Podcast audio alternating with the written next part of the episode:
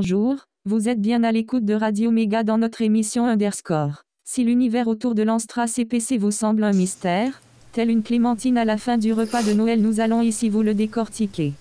Clémentine, quand tu fermes. Ah non, c'est pas ça. Et non, bonjour non, Cécile. Bonjour Emmanuel. Et bonjour Oudoudou. Coucou Yohan, coucou Cécile, salut Medbel. Salut, Salut, à Medbel. tous. Et oui, bonjour Madbelle aussi. Et bonjour au dodo et aussi bonjour les auditeurs. Si on vous a pas perdu depuis Noël, ou si vous avez croulé sous les cadeaux, euh, n'oubliez pas que euh, il y a des choses qu'on peut faire euh, découvrir, par exemple l'univers du CPC et Roudoudou va s'y coller. Et ouais. Mais tout de Mm. suite un peu d'actualité. Et jingle.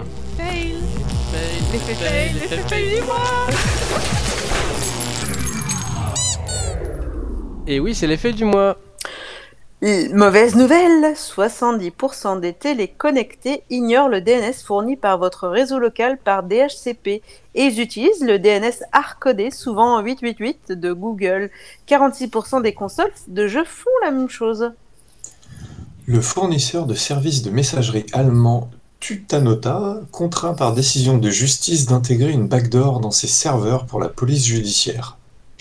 L'outil de dictée de Microsoft Office refuserait d'écrire certains mots et les remplacerait par des astérisques. Un correctif de sécurité pour OpenSSL est disponible. Les objets connectés Amazon Echo et Ring feront bientôt office de point d'accès Internet pour vos voisins. Merci d'avoir payé pour le matériel, la connexion et l'électricité. Déjà 25 ans de JavaScript, c'est une blague Étonnant que ça n'ait pas encore causé un hiver nucléaire. D'après un, un rapport de recherche de GuideUp, 17% des failles de sécurité dans les logiciels open source seraient euh, créées intentionnellement et à des fins malveillantes, au point avec l'open source on peut le mesurer indépendamment. DocaPost, filiale de- du groupe La Poste, rachète l'éditeur de Pronote. Il faut espérer que les profs ne deviennent pas timbrés avec tout ce que Pronote leur fait déjà subir. Des chercheurs arrivent à deviner des mots tapés sur le clavier virtuel d'un ordiphone, rien qu'avec le bruit des doigts sur l'écran. Il va falloir penser à couper les micros et à ne pas déverrouiller son téléphone à côté d'Alexa ou Siri. Oh, oh, wait, Les Mac équipés d'une puce T2 ou M1 ne peuvent pas être remis à l'état d'usine sans se connecter à Apple. Dites adieu à la réinstallation propre hors ligne. Ça les rend inutilisables pour certains usages sensibles et bien sûr, vous les contrôlez encore moins qu'avant. Content? Des articles censurés de la loi Avia bientôt réintroduits dans le projet de la loi séparatisme. Ben voyons, c'est anticonstitutionnel en fait. Ça, c'est les fois suivantes aussi, hein. 100 millions d'euros de sanctions infligées euh, par la CNIL à Google. Amazon aussi est à l'amende. Ils vont pouvoir se faire un énorme stock de cookies à la CNIL. Mais c'est pas bon pour la glycémie ça. Selon certains de ses employés, Facebook privilégierait ses revenus à la sécurité des utilisateurs en utilisant délibérément des escrocs, des escrocs violer les conditions d'utilisation. D'anciens employés d'Apple affirment que le droit du travail serait mis sous le tapis par la pomme pour permettre de sortir ses produits à temps. La société israélienne Cellbrite a prétendu avoir craqué l'application Signal de messagerie chiffrée. Oups, pas en fait, il semblerait qu'ils aient juste installé un mouchoir sur un téléphone qui a eu accès aux données de cette application comme il aurait fait avec une autre. Donc, il n'aurait pas vraiment cassé le protocole en fait. Une amende de 450 000 euros pour Twitter qui ne respecte pas le RGPD. Des chercheurs utilisent des barrettes de RAM comme émetteurs radio pour exfiltrer des données vers une carte Wi-Fi. En Afrique, Facebook supprime des faux comptes attribués à l'armée française. Et au Royaume-Uni, Facebook fait passer ses utilisateurs sous juridiction américaine, pratique pour ne pas les avoir respecté le RGPD. Merci le bec- Brexit. 13 000 euros dépensés euh, par un enfant de 6 ans sur l'iPad de sa mère. Ça, ça. Plus de 45 millions d'images médicales IRM scanners disponibles en ligne sur des serveurs non sécurisés. Presque tout Google hors service pendant 30 minutes la semaine dernière. Bon, c'est pas grave, vous me direz. Mais Google hors service, ça veut aussi dire ne plus pouvoir allumer la lumière ou le chauffage pour certains. Des objets connectés, hein Allez, on fait une petite pause Petite pause musicale et on se retrouve avec Rododo sur les idées reçues sur la strat CPC.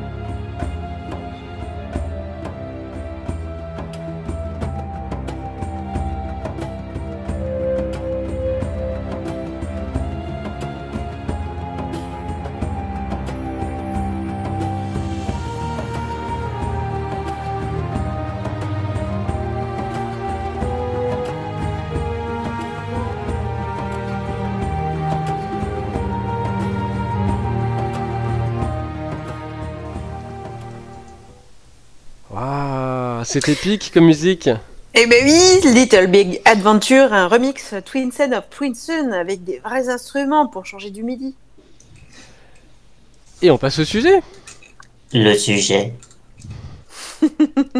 Route Doudou, on t'écoute? Ah, ça y est, non, mais je pensais qu'il y avait un jingle. tu vois.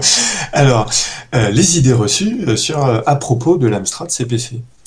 Alors, comme beaucoup d'entre vous, je suis sur un gros réseau social où il y a beaucoup de groupes dédiés à l'Amstrad et où tous les passionnés et nostalgiques se retrouvent avec une expertise de la machine plus ou moins prononcée.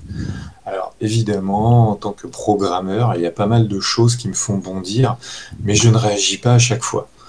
Alors d'abord, la susceptibilité des gens est à fleur de peau en ce moment, et puis je trouvais plus sympa de faire cette chronique pour parler des plus belles idées reçues concernant le CPC. Alors, la première, c'est euh, le plus n'est pas un vrai CPC. Vous savez qu'au niveau de les machines Amstrad, il y a eu différentes gammes. Il y a eu d'abord les CPC, 464, 664, 6128, et bien plus tard, il y a eu les plus, qui ne s'appelaient pas CPC+, mais juste Mm. plus. Donc sur cette légende urbaine, les spécialistes ne sont pas tous d'accord, mais je vais vous donner ma version. Ah, Donc le, le plus n'est pas un vrai CPC. Bon, déjà, il ne s'appelle pas C- si il ne s'appelle pas CPC, ce n'est pas pas la volonté d'Amstrad Ah. qui a fabriqué les CPC et les plus, mais simplement une question de droit juridique. Il n'avait plus le droit d'appeler un ordinateur CPC. Donc ça n'a rien à voir avec une, une différence euh, du fabricant. Ensuite, Ouais. parmi, Ils avaient parmi revendu, les... euh, ils avaient revendu. Euh, Euh, C'est plutôt qu'ils n'avaient pas déposé. Donc ils se sont fait doubler. Ah. Voilà. Et donc ils n'ont pas, ils ont pas eu le droit de l'utiliser. Euh, par contre, comme ils avaient l'antériorité du modèle sur les anciens modèles, ils pouvaient. Donc sur ces anciens modèles, les CPC, euh, ce qu'il ne faut pas oublier, c'est qu'il y a eu différents approvisionnements euh, sur certains composants internes qui ne sont pas donc les mêmes. C'est-à-dire que si vous prenez un 464 ou un 6128, ils ne sont pas tous pareils. En fait, il y en a trois ou quatre différents. Donc leur- c'est surtout la puce graphique qui change. On aura donné les, des numéros 0, 1, 2, 3, 4 euh, Mhm. rapport à leur ordre de découverte. Donc par exemple, le CRTC2 est le seul à faire de l'entrelacé et il possède une technique rapide de répétition de ligne. Le CRTC1 n'affiche pas de border sur les ruptures verticales visibles. Ça devient très technique. C'est c'est une différence qu'on observe dans les démos. Le CRTC0 ne fait pas le split border de la même façon que le CRTC1. Donc là, c'est pareil, ce sont des effets de démo qu'on peut voir dans certains jeux comme Préhistorique 2. Enfin, il y a eu des CPC qui ont eu le, contrôleur vidéo D+. C'était les CPC Cost Down, quand ils avaient commencé à intégrer euh, les puces au sein d'un d'un ASIC pour faire baisser les coûts. Donc ce sont bien des CPC avec un CRTC3 castré. De là, que le plus possède des sprite art, des DMA et des couleurs étendues ne devrait choquer personne. Pour reprendre la, la nomenclature des amigaïstes, c'est une sorte de CPC ECS en cette chipset. Voilà. Alors, une autre idée reçue, c'est euh, le CPC ne sait pas faire des scrolls hard. Donc ça, c'est quelque chose qu'on entend euh, vraiment depuis des années, alors que pourtant, dès qu'on allume la machine et qu'on se retrouve avec l'interpréteur basique, on peut faire un scrolling hard très simplement en restant appuyé sur le curseur en haut ou bas. Car oui, le basique fait scroller l'écran avec un scrolling hard. Bien entendu, cela reste un ordinateur. Il n'y a donc pas de tile map comme sur une console, mais un CPC peut commencer son écran graphique à peu près n'importe où en mémoire, au contraire de certains Atari. Ah. Euh, euh, Parmi, parmi les jeux CPC les plus connus, on se rappellera de Krafton Exunk, Bob Winner, Titan ou encore un petit jeu que je kiffe, Burning Wheels. Alors, autre idée reçue, c'est facile de faire un jeu de plateforme sur un plus, sous-entendu qu'il y a des tile maps. Alors, lorsque l'Amstrad Plus est sorti, on a dit, et c'était vrai, qu'il y avait des fonctionnalités pour le scrolling hard, fonctionnalités avancées, on va dire, ce qui a entraîné de grosses incompréhensions. En effet, les fonctionnalités de scrolling du plus sont à peine plus évoluées que celles du CPC. Pour le scrolling horizontal, on a un décalage fin très pratique qui permet de bouger l'écran de quelques pixels facilement. On n'est plus obligé, comme sur CPC, de triturer la HBL ou d'ajouter à la main des bords noirs sur l'écran pour, pour avoir le même effet. Concernant le scrolling vertical, l'apport est plus discutable.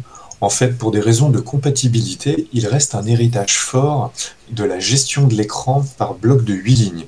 Donc le seul avantage réel, c'est qu'on peut décaler cet écran en, restant stable. Par exemple sous basique. Donc effectivement, si on veut faire des scrolls fins à la ligne sous basique, on peut le faire facilement avec un plus.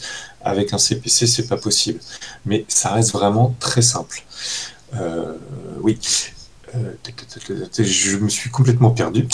Mais oui, la- mais tu racontais pour la petite histoire. euh, voilà, et Sonic. pour la, petite pour la petite histoire, euh, il y a le Sonic de Norrices qui fait beaucoup de bruit actuellement sur les réseaux sociaux. Il est en cours de réalisation et euh, son jeu va avoir un scrolling en plein écran.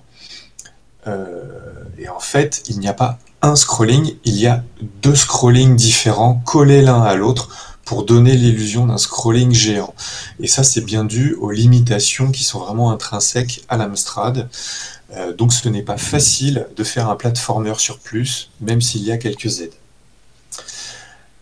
Euh, autre idée reçue, alors là qui, va toucher euh, toutes les machines, hein, mais moi je l'en- je l'entends sur les groupes Amstrad, avec Photoshop, c'est facile. Facile de quoi, on ne sait pas trop trop, mais là on est sur l'idée qu'avec un super outil, sachant que Photoshop n'est pas du tout adapté au, au pixel art, hein, Non. on peut, on peut faire de meilleurs dessins. Donc ça, c'est vraiment méconnaître les problématiques du pixel art. Je pense qu'un graphiste en parlerait mieux que moi, mais pour le graphisme, la plupart des outils modernes sont au contraire euh, un problème, en particulier parce qu'on n'a pas le rendu d'un écran cathodique temps réel, mais aussi parce qu'ils ne sont pas conçus pour autre chose que de la retouche photo et non la création. Donc souvent, les gens qui font de la création avec euh, Photoshop, c'est des gens qui ont des grosses compétences et qui détournent les fonctionnalités de base. hein. Donc euh, bah, là-dessus, pas de bol. hein. C'est toujours aussi difficile de faire des beaux graphismes sur CPC. Et pour rappel, les outils de conversion automatique, aussi bons qu'ils soient, vont presque toujours donner des résultats qui sont améliorables à la main. Je dis presque, mais euh, ma conviction profonde, c'est euh, toujours absolu. Alors, Alors, c'est Jean- sur Auric et sur euh, plein d'autres plateformes. hein. Voilà, il faut, ça demande euh, beaucoup de talent et on est vraiment dans le talent et l'expérience hein, pour avoir des, des résultats convaincants. hein. Euh, parfois juste décalé d'un pixel à gauche, ça fait un rendu beaucoup plus joli qu'on- Ouais. à quoi on s'attendrait pas quoi. Alors, celle-là, je la trouve mignonne, c'est le tramage augmente le poids des images. Alors, j'aurais envie de commencer par demander la charge de la preuve, hein, comme on dit. parce qu'en effet, quand on affirme quelque chose, il faut le prouver. Bon, alors, en pratique, le tramage n'augmente pas le poids de l'image. Euh, a fortiori, je dirais sur CPC, parce que sur CPC, euh, dans le comment dire, dans le mode 0 ou le mode 1, qui sont des résolutions où on trame, on va mettre plusieurs pixels dans un seul octet. On n'a pas des contraintes de, de bits plans ou autre. Et du coup, en fait, euh, qu'on ait deux octets, euh, qu'on ait deux pixels de couleurs consécutifs ou, une trame, ça va faire de façon régulière sur l'écran, ça fera toujours les mêmes suites d'octets. Donc ça, se compresse pareil. hein. Donc l'anti- l'anti-aliasing, par contre, peut augmenter un peu le poids de l'image si et seulement si on compresse l'image. Euh, mais la pertinence de l'affirmation est à rapprocher de euh, si je fais un dessin avec des gros pâtés, ça prendra moins de place que de faire un joli dessin avec précision. C'est pas très, euh, pas très pertinent. Donc en pratique, les graphismes d'un jeu, là je parle des graphismes d'un jeu, sont quasiment toujours stockés en brut dans la mémoire car on n'a pas le temps de les décompresser avant affichage. Voilà, donc en fait, à part si on parle d'un jeu d'aventure qui va vraiment avoir des dessins très précis et très léchés, ça ne change absolument rien. Euh, toujours dans le, jeu, dans, le, dans le jeu vidéo, pour expliquer certains graphismes qui pourraient être euh, plus pauvres, hein, je suppose, il faut réserver une couleur pour la transparence des sprites. Alors cette affirmation, elle se base sur un fond de vérité, puisqu'il existe plusieurs façons d'afficher des sprites logiciels. Contrairement aux sprites hardware, les sprites logiciels sont programmés et on les programme comme on veut. Donc une des techniques parmi tant d'autres consiste à dire tiens, euh, je vais garder une couleur, au hasard la couleur euh, 0, et je vais dire que si on, si on tombe sur la couleur 0, j'affiche pas le pixel. Mais il existe des jeux qui stockent les données graphiques ainsi que le masque d'affichage. C'est deux fois plus gourmand en mémoire, mais ça permet d'accélérer les choses et surtout, ça permet de conserver toutes les couleurs. On n'a plus à réserver une couleur si, à côté des données graphiques, on a le masque. Une autre méthode consiste à afficher les sprites avec du code pur. Ce n'est plus donc un programme qui lit des données graphiques pour les afficher, mais une routine qui, qui affiche directement en fait. Bien entendu, il faudra une routine par sprite, et selon les contraintes de réalisation, la routine peut être très volumineuse. Donc ça, c'est plutôt utilisé dans des démos ou des jeux qui utilisent la ROM qui peuvent être plus à l'aise. Un petit mot sur l'Amstrad Plus avec ses sprites et ses 15 couleurs. La valeur du pixel peut prendre 16 valeurs de 0 à 15 et c'est le 0 qui est considéré par le chip graphique comme la transparence. Il n'y a pas à proprement parler de couleur réservée puisque cette couleur n'existe pas. La palette qu'on peut programmer est une palette de 15 couleurs et non de 16 euh, où nous on va choisir. Donc euh, ils, ont, et ils ont des euh, les sprites ont une palette séparée de la palette euh, du fond. Et là, on retrouve encore une fois une confusion entre le CPC et le plus, c'est-à-dire que le CPC qui n'a pas de sprite hard a une seule palette. Et donc sur CPC, avec les sprites logiciels, la palette est la même et les données à l'écran sont communes. Il n'y a pas, euh, a pas d'autres données, comme on peut qu'on peut avoir avec des sprite art. Donc, comme il n'y a pas de, notion de sprite hardware, on n'a aucune raison de différencier les couleurs des sprites du décor. On affiche des pixels de la même façon qu'on va afficher le décor, on va afficher le sprite. Mais comme derrière chaque légende urbaine, il faut trouver le fond de vérité. Et je pense qu'on peut trouver une explication dans certains jeux, comme, Ghost and Goblins, qui utilise des astuces booléennes avec les couleurs. En s'affichant, le sprite se masque tout seul avec le décor et se paye même le luxe d'effacer les reliquats de l'étape précédente, occasionnant parfois quelques glitches graphiques amusants. Pour cela, il faut réduire le nombre de couleurs visibles à 7 dans un mode à 16 couleurs. L'arrière-plan utilise les 4 premières couleurs, tandis que les sprites ajoutent 3 couleurs avec les 12 restantes. Donc ça, c'est une combinaison. En fait, on crée un faux bit plan là où il n'y en a pas en sacrifiant des couleurs. Donc l'explication technique, c'est que les trois couleurs des sprites occupent les bits du haut et en dupliquant les couleurs pour tous les cas possibles de bits du bas.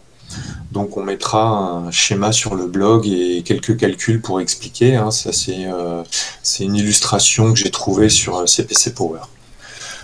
Donc les sprites et le fond ne peuvent pas avoir les mêmes couleurs. Euh, les, oui, voilà, les sprites et le fond ne peuvent pas avoir les mêmes couleurs, donc je pense qu'on est sur la même base factuelle. C'est le jeu Ghost and Goblins, mais il n'y a pas à chercher bien loin pour trouver des jeux qui mettent en défaut cette affirmation erronée. hein. Euh, on, peut- va prendre des jeux très colorés, hein, Dragon Ninja, euh. Donc un petit mot sur l'Amstrad Plus à nouveau, où les sprite art ont leur palette dédiée de 15 couleurs, mais si ces couleurs peuvent être différentes de celles du fond, bah, vu qu'on met ce qu'on veut dans la palette, elles peuvent aussi être identiques. Donc c'est pareil, euh, ça marche pas. Toujours sur les sprites. Alors, on doit se cantonner à des résolutions rectangulaires multiples de 2. Il est assez flagrant de voir qu'en 2020, la plupart des jeux produits ou en cours de production ont des graphismes terriblement rectangulaires. La tête et le corps des personnages forment un rectangle parfait dont on semble ne jamais pouvoir sortir. Mhm. Vous, voyez ce que, vous voyez ce que je veux dire? Les petits bras qui débordent jamais avec, avec les coudes collés à la taille, les jambes qui font des petits pas, etc. Je pense que l'origine est à chercher du côté des programmeurs qui, pour des raisons de facilité évidentes, n'auraient à gérer qu'une seule dimension de sprite au lieu de prendre en compte la largeur de- à chaque étape de l'animation, provoquant quelques décalages à calculer et euh, une petite complexification du code. Oh, on serait feignant On serait feignant, dis donc. Cet obstacle n'est... L'informatique, on a fait. Oui. Tu voulais dire, Cécile? Ouais, tu, tu veux dire que les gens me mettraient des petits carrés et diraient ça c'est un personnage? Oui, oui, ça rappelle beaucoup de jeux. hein. Ouais. Donc, cet obstacle n'est jamais compensé par un rectangle plus gros. C'est vrai, après tout, on pourrait se dire euh, pour- pourquoi euh, mettre des personnages comme ça, les contraindre dans un rectangle? Tu prends un rectangle plus gros et, tu gâches. Hein, on pourrait leur faire plaisir et leur octroyer plus de mémoire. Sauf que bon, la mémoire sur CPC est précieuse. Hein, et euh, nous avons donc une contrainte qui est devenue au fil du temps une idée reçue et qu'il n'y a plus que cette façon de programmer les sprites. Techniquement, il existe bien entendu des tonnes de méthodes pour s'en affranchir hein, et utilisées depuis les années 80. L'idée étant soit de découper le dessin en plusieurs petits sprites de même taille, comme ça le programmeur conserve toujours sa petite routine optimisée pour euh, les sprites de, même taille, soit sur la hauteur, on va faire plusieurs sprites de, de largeur différentes, soit carrément de passer sur du code généré avec une routine dédiée qui va dessiner le sprite en respectant les contours au pixel près. C'est cette dernière méthode qui est la plus rapide, mais aussi la plus gourmande en mémoire, quoique. Autre idée reçue, à l'époque, on n'avait pas d'ordinateur puissant pour faire des jeux. Bah ouais, et alors? Il fait quoi l'ordi tout seul? Donc c'est une affirmation biaisée déjà. Il y avait beaucoup de jeux directement créés sur la machine, mais il y avait aussi dans les studios de jeux vidéo qui avaient les moyens des ordinateurs puissants. Atari, Amiga, mais surtout PC, qui disposaient déjà d'environnements de développement et de librairies pré-mâchées. Euh, pour rappel, les Intel 386DX sortent en 1986. Oui, ils sont chers, mais ils sont à la portée de studios euh, de jeux vidéo. Me concernant, il n'y a aucun outil que j'utilise qui ne pourrait pas fonctionner sur cette machine, même si je dois m'attendre à un peu plus de lenteur, évidemment. Ce qui change vraiment, ce sont les émulateurs et les cartes hardware de développement.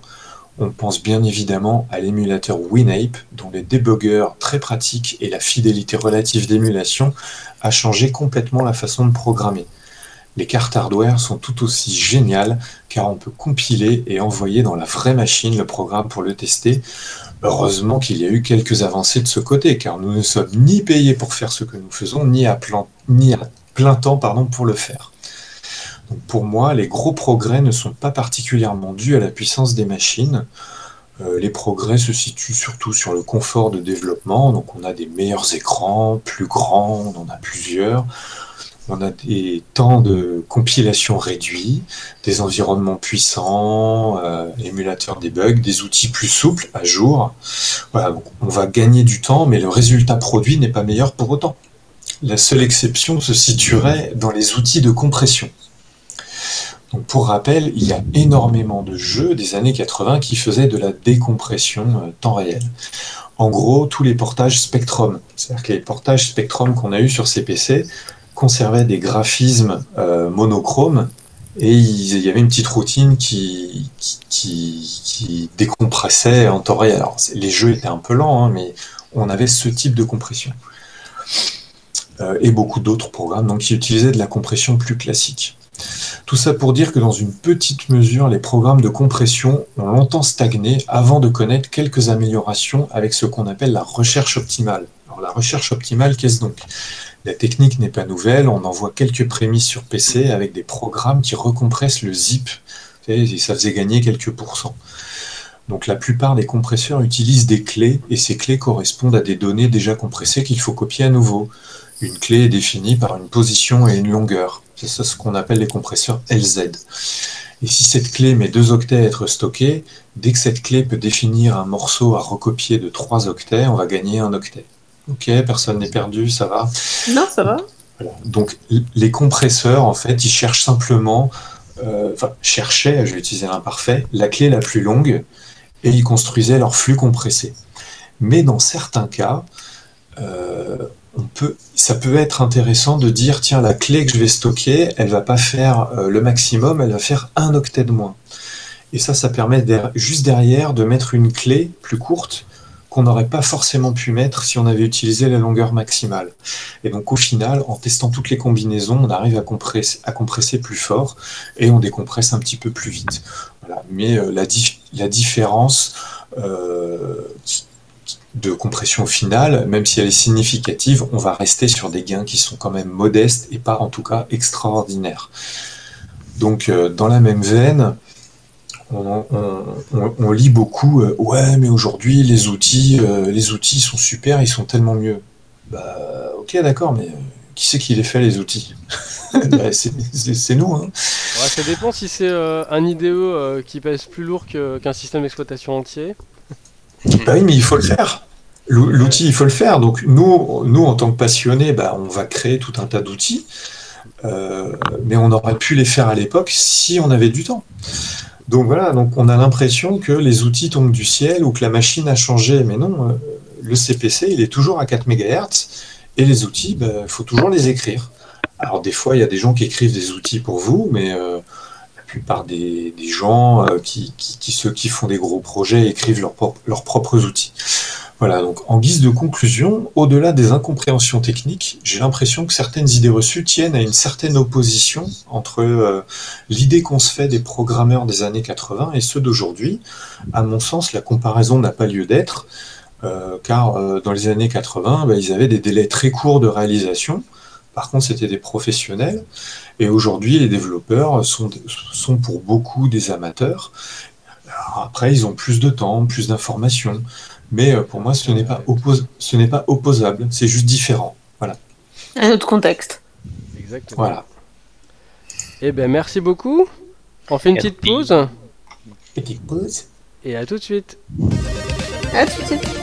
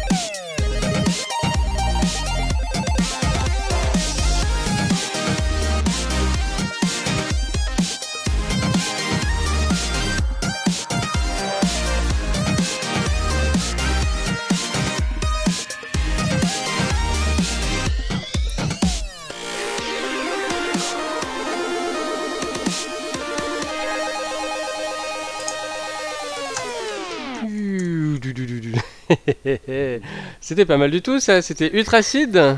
Ouais, Who Ultra cares? Side, Who cares? Donc une musique en Creative Commons. Super. Eh ben, normalement on passerait à l'agenda, mais en fait, euh, euh, bah, il y a toujours rien, c'est les Bah vacances. non. Bonnes vacances pour ceux qui y ont droit.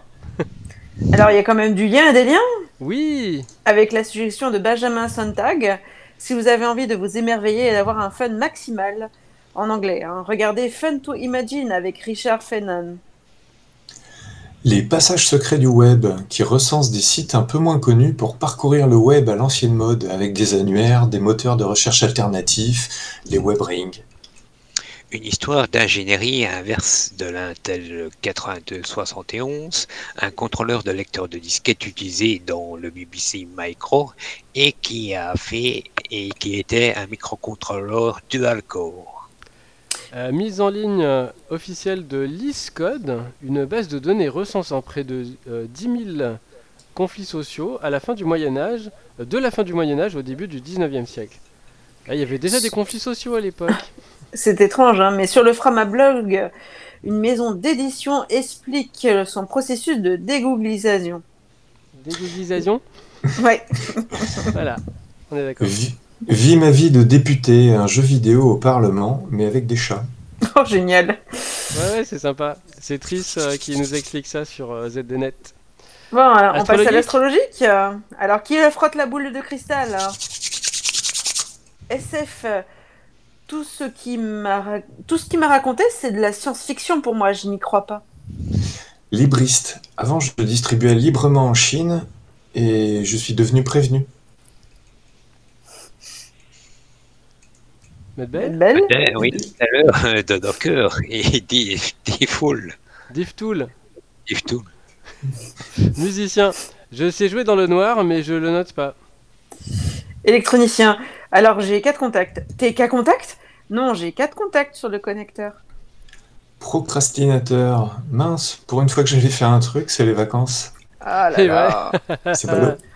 En tout cas, euh, merci de nous avoir écoutés jusqu'au bout de cette émission, la dernière de l'année 2020. On est bien content de terminer l'année et de Oh, vous oui. retrouver l'année prochaine. Happy Celle-ci, on New va l'oublier. Happy New Year à tous. Allez, très pas tout de suite, tout de suite. Lapinou, lapinouillir. Bye bye Bye bye. Bye bye.